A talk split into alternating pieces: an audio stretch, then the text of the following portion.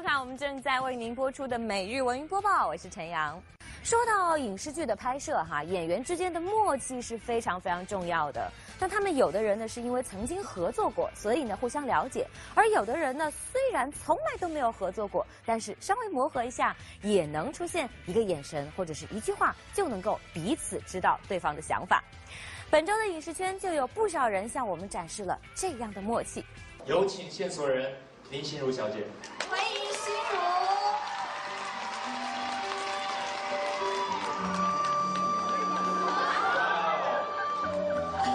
好久不见。好久不见。两个人第一次为电影登台，对不对？对对对，第一次合体是，有不同的合作的身份了。然后整个感觉怎么样？对于苏导演，这 就是没有想到跟有朋当了差不多快二十年的朋友吧，对不对？第一次就是以导演跟演员的身份合作，然后就很怕这次合作完之后大家再也当不成朋友了，就 大家再也当不成朋友了，就，应该把所有演员跟导演吐槽做成一篇文章。苏有朋执导的惊悚悬疑电影《新一人 X》的现身发布会上，男主角王凯缺席，而女主角林心如一登台就语出惊人。不管林心如如何表现，很多时候就是达不到老搭档苏有朋的要求。他甚至觉得做了导演的苏有朋有点变态，也因此差点让两人做不成朋友。其实他真的非常的严格，然后要求也非常的多，然后我就觉得天哪，这不是我认识的有朋，把你们虐得太深了。你会不会觉得刚刚那个你眼神飘了一下，我这样。我就整个翻白眼，你知道吗？可以再来一次吗？我这样，再来。我觉得这一次没有上一次好。你刚刚手又动了一下，我说我没有故意动哎。你你还记得最多的拍的镜头的次数？二三十次有吧？是发生在你身上吗？是的。真的吗？下马威，我觉得。就是我第一天，真的真的真的做下马威，真的。光好像是一个开门进门之类的。没有拍三十次。请，对，请。所以后来这个镜头剪掉了。所以陈编里是没有请的是吗？对，这就是跟导演作对的下场。拍摄过程基本上算是个疯子吧，有点是有点六亲不认。我只希望这个电影好，啊，所以过程里面如果，谢谢谢谢大家包容，最后完成了这个作品。能当面各种吐槽，这恰恰就是默契的表现。不愧是合作近十部戏的老搭档。不过也别小看人家合作次数少的搭档，王志文和俞飞鸿间的默契也不俗。就是期待跟他演夫妻才来的。嗯，对，主要是这个原因。就是挑战一下，就是换一些新的，这怎么能挑战王老师？王老师现在差不多一年接一部戏，嗯。能跟他演一起演对手戏的机会，啊，可能也，嗯，不会很多。呃，我们以前也合作过啊，但是没有没有直接的对手戏。你长得完全随你。那就对了，是吧？褶子都遗传的。哎呀，孩子生出来都这样，长长就开了。我喜欢看他，或者是跟他演这种两个人一来二去这种很细枝末节的。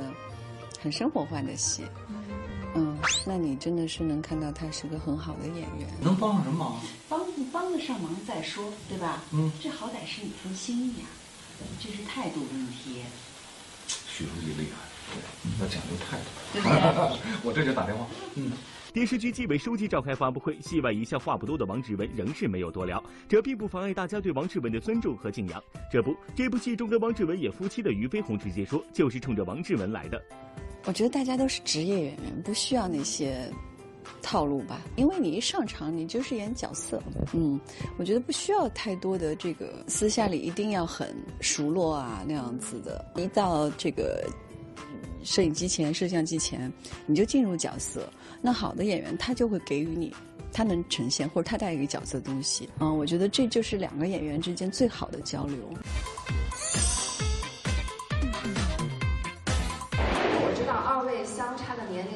大的啊，将近二十岁。这样一个年龄差，然后会不会在拍戏的时候发生一些代沟？原来二十三年前，金城武因拍摄王家卫导演的电影《重庆森林》迅速走红，而那时人家周冬雨才刚刚出生没多久呢。我今天心情好，想看职业场。他走了，他走了，走了？难道等你呀？代沟啊，可能我自己一开始我会不习惯，你会觉得他好像没有在干嘛，但是他一开机的时候全部都给过。导演让他哭，要他笑，要他到达那个情绪，他可以瞬间的进去到那个时空。嗯，就我就会觉得我蛮很厉害。上学期间有没有就是看过他的一些作品啊？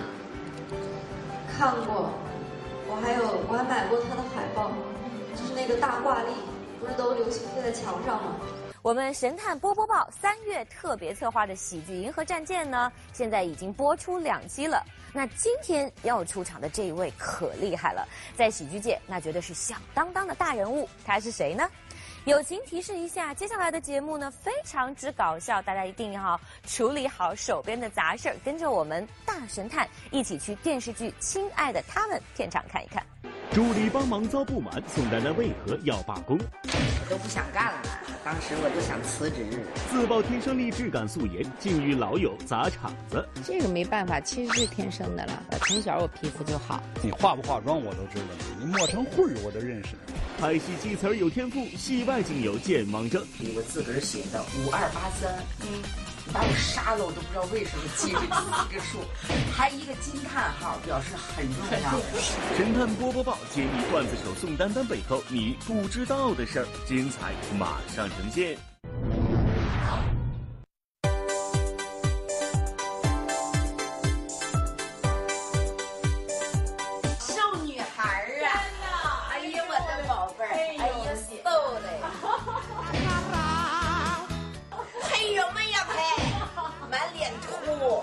丹总，冷静啊！话说你一三百六十度无死角大美女，还怕啥素颜呐？我告诉你吧，哼，你什么你化不化妆我都知道你，你抹成灰我都认识你。你这一惊一乍的，吓死本神探了。幸亏我冰雪聪明，带了跟你要好的同事来降服你。好家伙，这交情，我就拍，我就拍，我就拍。对，是是是。你敢于素面见人，其实这是一个突破啊！其实这是一个一种生活态度，我觉得啊，其实可以改变生活态度，不用去取悦谁。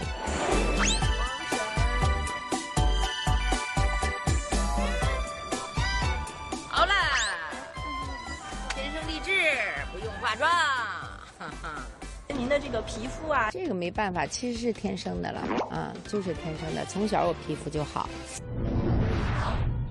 要不是神探我突袭，恐怕很难目睹丹丹姐的真容。还别说，你这皮肤没毛病，对得起你三十年不变的丹丹姐称号。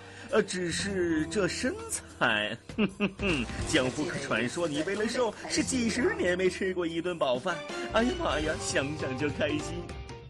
现在这养生啊，都养乱了。一会儿说吃这好，一会儿说吃那好，到底吃什么好呢？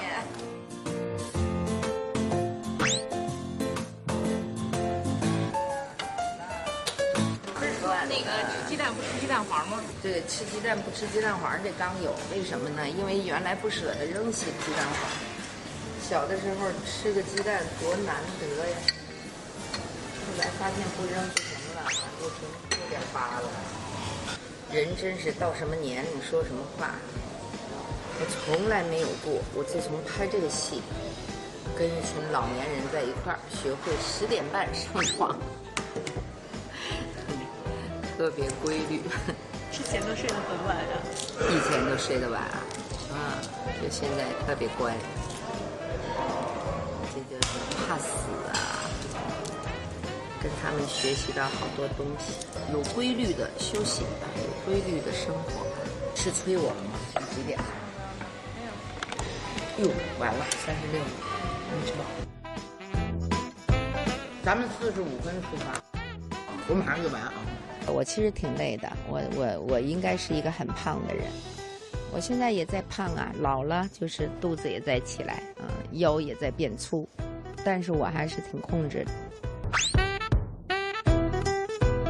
丹丹姐呀，幸好你跟本神探一样，也是喝凉水也胖的体质，不然你皮肤不下垂，家庭幸福，孩子努力，事业又拽炸天，我还不代表全宇宙消灭你。哈，不好意思呀，小市民思想了。其实人家优质女演员是真真的，靠实力说话。我现在已经老年痴呆了，但是就这记词儿，甭管多少，这就是天赋，一遍就下来，看一遍，甭管几个指的词，这在女老老演员、女演员里面就是比较难的。哎，可能是因为掌握了方法。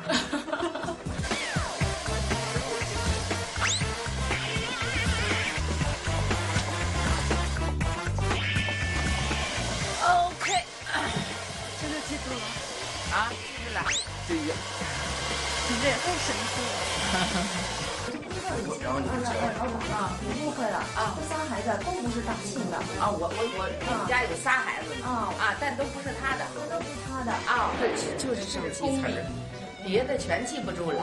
但我到什么程度你知道吗？老年痴呆到我手机的备忘录里我自个儿写的五二八三，嗯，把我杀了我都不知道为什么记这四个数，还一个惊叹号表示很重要。哎，有的时候在一张纸上，明明我自己写的一个电话号码或者一个数字，你这时候严刑拷打我，给我上刑，竹签子扎我，我都不知道，因为我真不知道那是什么，自己写的。没有啊，你给他水珠拿那个妈妈癌症晚期了啊太红了，嘴唇再红了，那个脸色得不好一点。把这个在那儿。困的，困了没没电了，每天就带一一根电上工，出工，一场戏没拍完没电了，后来就这就因为你们采访，把我的店全耗光。哎呦，差不多得了，你这记忆力可以呢，大神探我都膜拜你了，你可不敢疲惫的只剩一格电呢。三二一，一二三，睡什么睡？起来嗨！睡什么睡起来嗨！丹丹姐充电模式开启，KTV 小马达造起来。左手右手一个慢动作，右手左手一个哒哒，就那么简单。滴答答滴答答哒哒哒，鸟儿歌唱的声音。他在现场唱一个歌，能把人逗得笑的不成样。我老在家听我儿子唱歌，我儿子声音其实挺好听的，很干净哈。当你老了，头发白了，睡意昏沉。一位制片人跟我谈，丹丹老师，我们这个戏讲老年人的，我们想要那个《当你老了》这首歌当主题歌，看看能不能让巴图来唱。我说太好了，这已经走上歌手的求之不得，求不得天作地神呀！我儿子拍电影呢，今天开机，闹着玩的呢，给你们看看。我儿子的，哦，哎，中间绿衣服的是我儿，你看人五人六的。这个完了就你就瞎了，你再一看这就改玩了。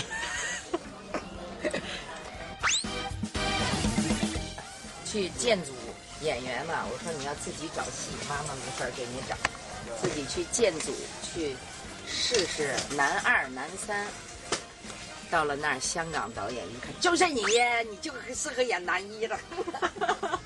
我儿子演男一。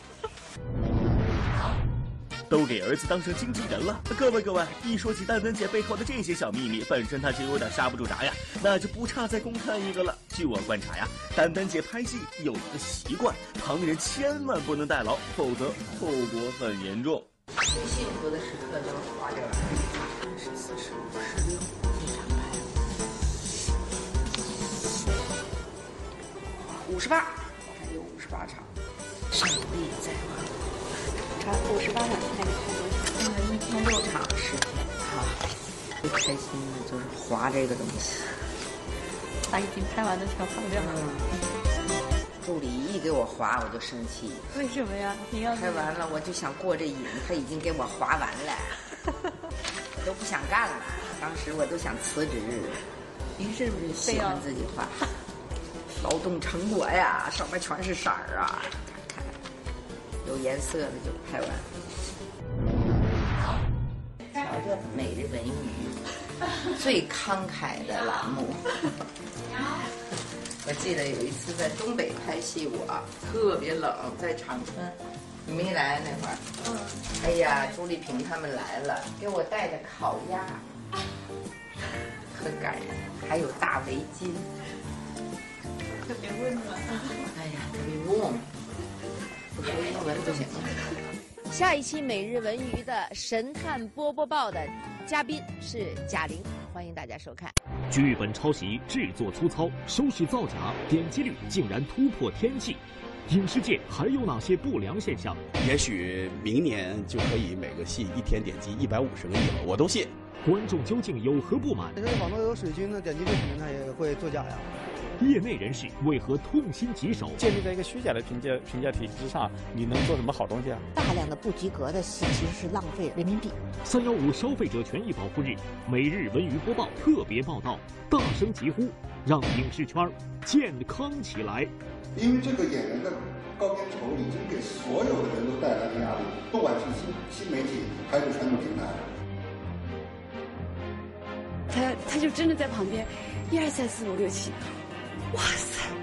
我就我那个内心，我真的是有点点，他在干嘛？我听说有些只给四五十天拍个八九十集的戏，然后其他全是替身，你这东西他肯定没法搞好创作。近来，影视圈的一些不良现象受到社会各界谴责，诸如天价片酬、替身拍戏等，不时见于报道。其实，除此之外，在影视圈还有一些不正之风，在影响着影视产业的健康发展。您相信这些网络点击率吗？收视率？嗯，不怎么相信。就是网络有水军呢，点击率肯定他也会作假呀。网上那种点击率特别高的电视剧，您会去看吗？会。就比如说最近那个《三生三世十里桃花》，可能说点击率虽然说很高，但是不太相信那个数字。电视剧的收视率和点击率数据造假，似乎在行业内已经不是什么秘密。就算是前段时间热播的电视剧《三生三世十里桃花》，都没能躲过点击率有水分的质疑。现在很多影视作品开播后数以亿计的网络播放量，确实有些难以置信。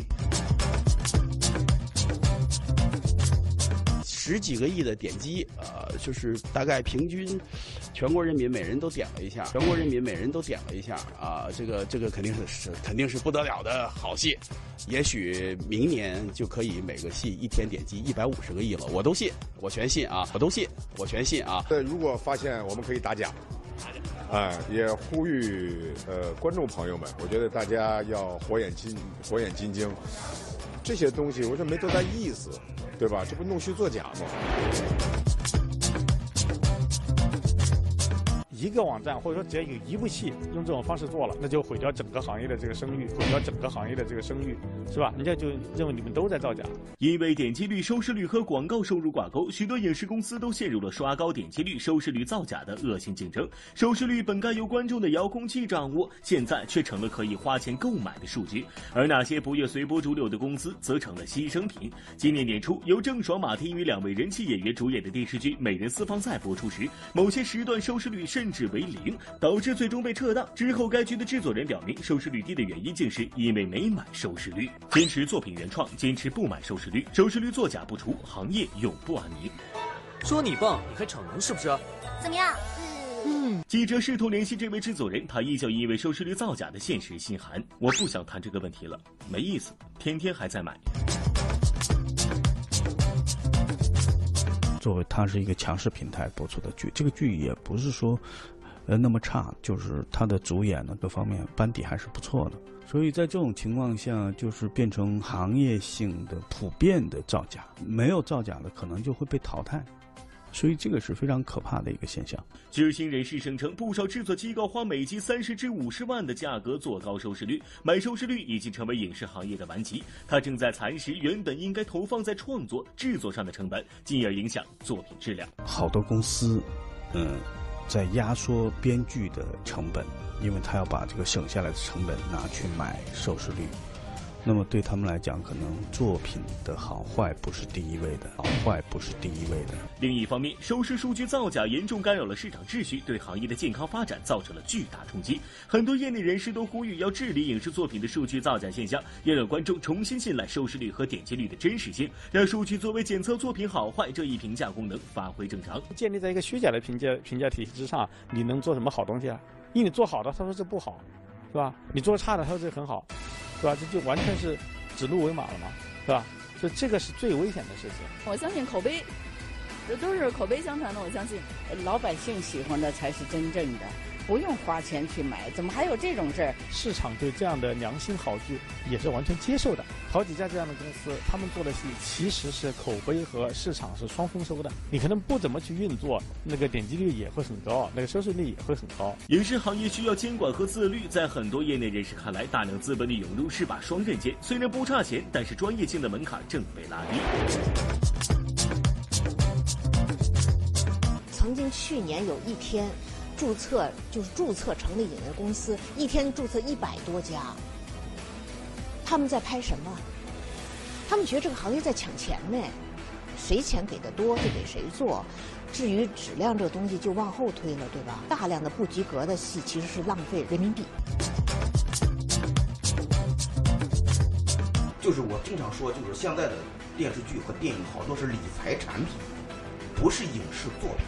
影视行业因资本而繁荣。两千零八年到二零一六年，具备广播电视节目制作经营许可证的制作机构数量从两千八百七十四家增长至一万零二百三十二家，制作出来的电视剧、网剧水准参差不齐。影视作品的抄袭和雷同已经成为很多观众不看国产剧的一大原因。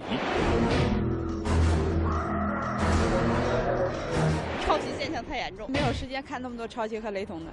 就是以前看过的电影、电视剧，或者是其他小说里有的，然后它嫁接到这部片子里。如果是抄袭，我觉得就多少有些遗憾，或者说，呃，触碰了像我们这种呃做编剧、做原创的人的底线了。这种呃做编剧、做原创的人的底线了。在专业编剧看来，抄袭是为人所不耻的。但播放平台增多，对影视作品的需求增大，遏制抄袭并不容易。从海报到故事创意，什么都抄。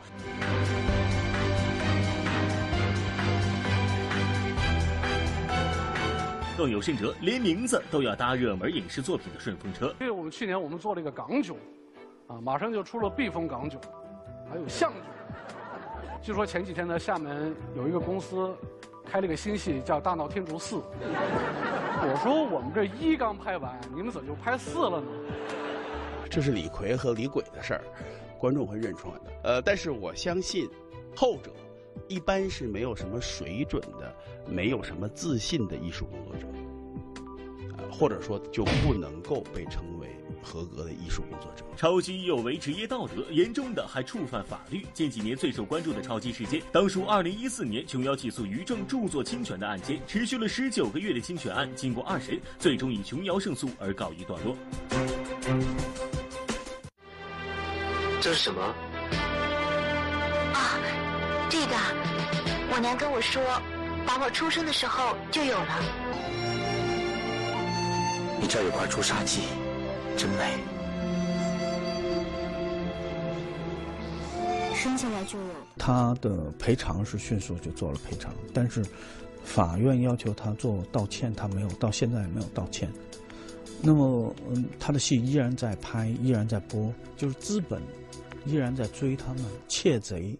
文贼变成了年轻人成功的楷模的话，我觉得这是很危险的。去年十一月，国家版权局发布了关于加强网络文学作品版权管理的通知。今年三月一日，《电影产业促进法》正式实施。随着一系列法律法规以及行业规定的出台，影视圈的这些造假现象必将得到治理，文化市场必将更加规范有序。都说呀，春困秋乏夏打盹，睡不醒的冬三月，似乎呢这一年四季，好像大家都在缺乏睡眠。当然呢，我想这只不过是我们为自己的慵懒找的一个理由而已。可是，在这初春的天气里面哈，好好的睡一觉，真的是一件非常幸福的事情。只是有的时候睡过头了，迟到了，可就不好了。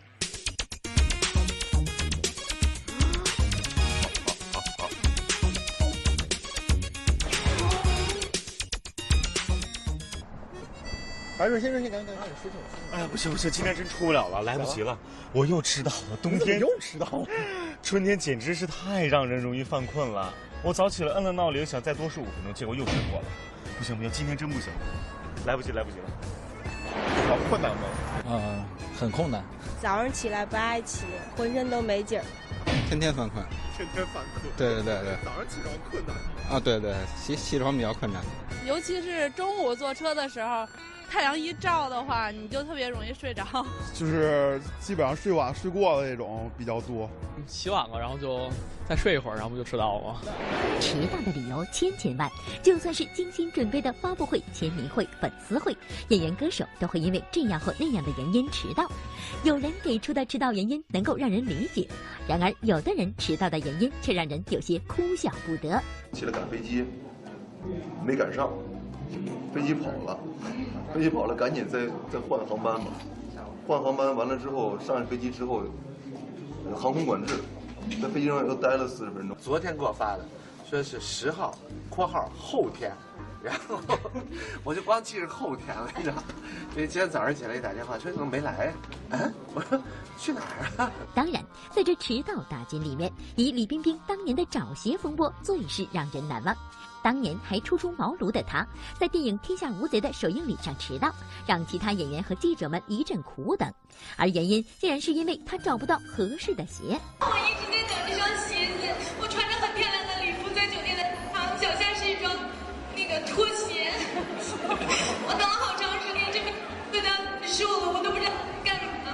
演员、歌手迟到一个小时都算短，严重的那得四五个小时开外。虽说出于喜欢，粉丝往往耐心等待，但长此以往，偶像的形象难免打折扣。可作为普通大众，真要是在工作生活中迟到，就没那么多人迁就你了。迟到的惨痛代价，只有自己知道。我住燕郊这边，原来去中关村，哇，太堵了。然后天天迟到，所以就自己创业了。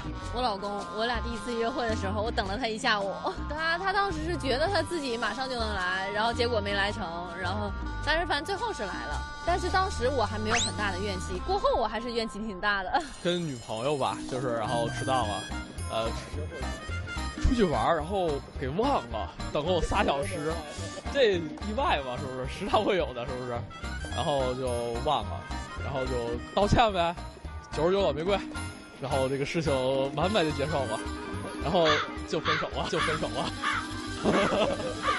说起现在正在我们文艺频道热播的电视剧《伪装者》啊，里面明台的扮演者有着大长腿的胡歌，那是潇洒帅气、能文能武，迷倒了不少的女性观众。然而很多人可能不知道，胡歌因为自己腿长，也产生了些许的苦恼。你这箱子里装的什么呀？碰都碰不得。你不要问了，赶紧上去洗澡去。好好走路。大多数人都希望自己腿长显高，穿衣显瘦，可这个优点却让胡歌很烦恼，因为腿长他易摔倒。不信你看。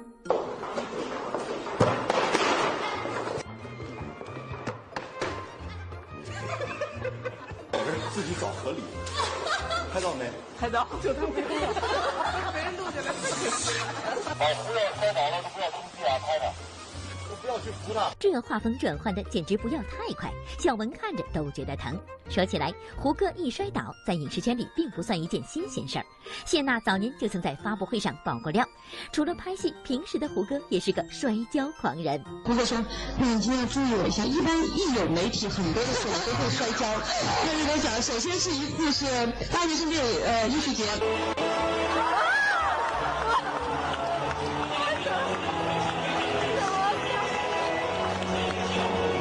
现在呢，电视剧《黎明决战》正在我们北京卫视热播。这部剧啊，是由擅长演坏人的王千源和以古装动人的刘诗诗主演。只是不知道他们在剧中经历了各种感情纠葛，重逢在我们的独家对话镜头前，又是一种怎样的情景呢？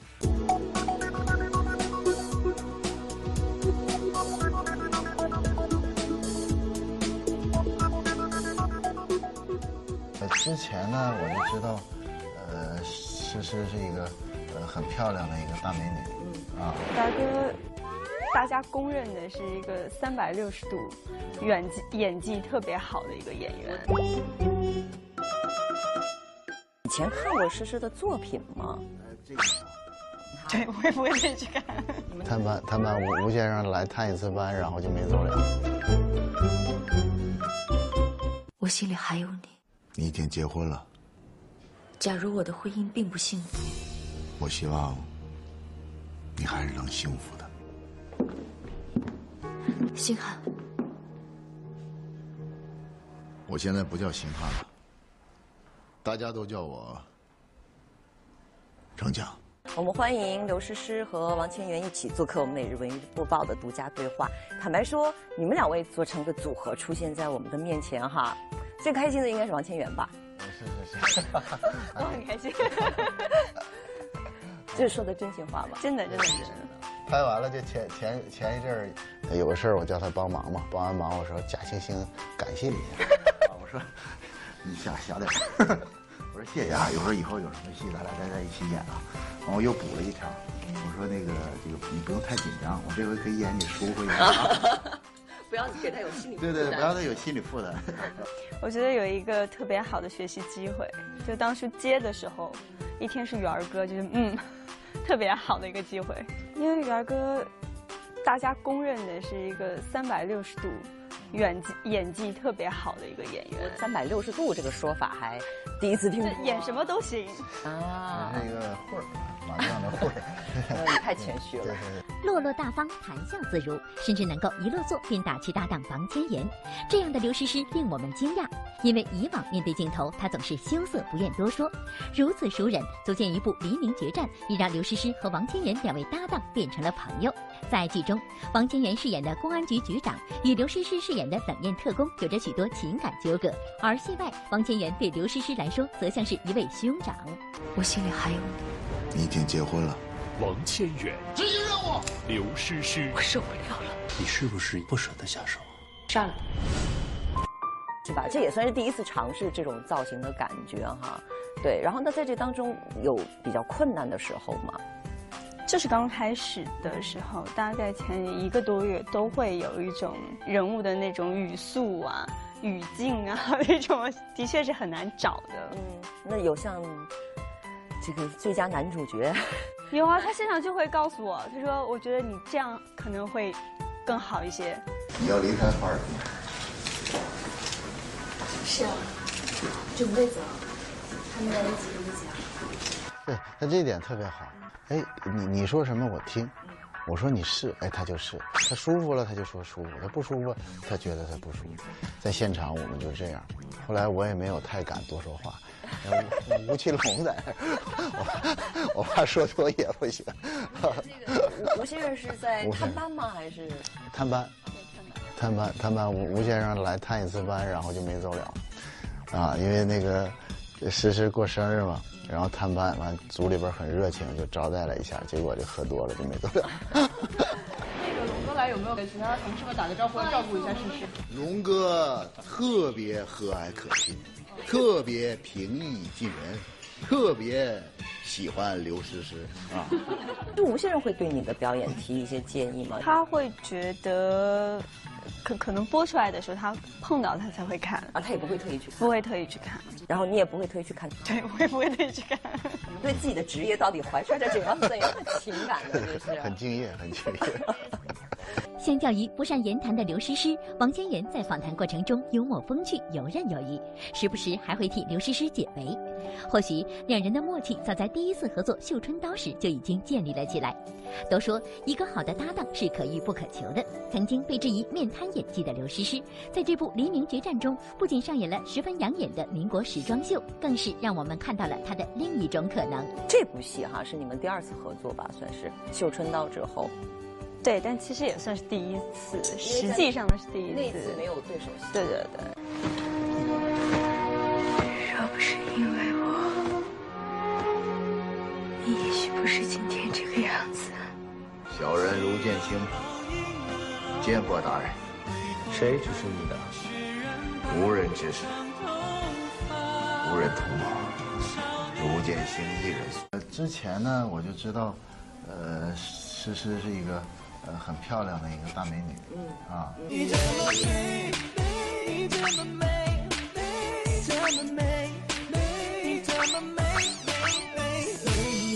然后我们在绣春刀的时候呢，呃，擦肩而过啊，就他老 我们从来也没碰碰见过面啊，就在发布会的时候，我我我们在，然后这一回呢，就是头一次跟他在一起，啊，感觉呢就是，呃，很开心，啊，在现场拍戏呢。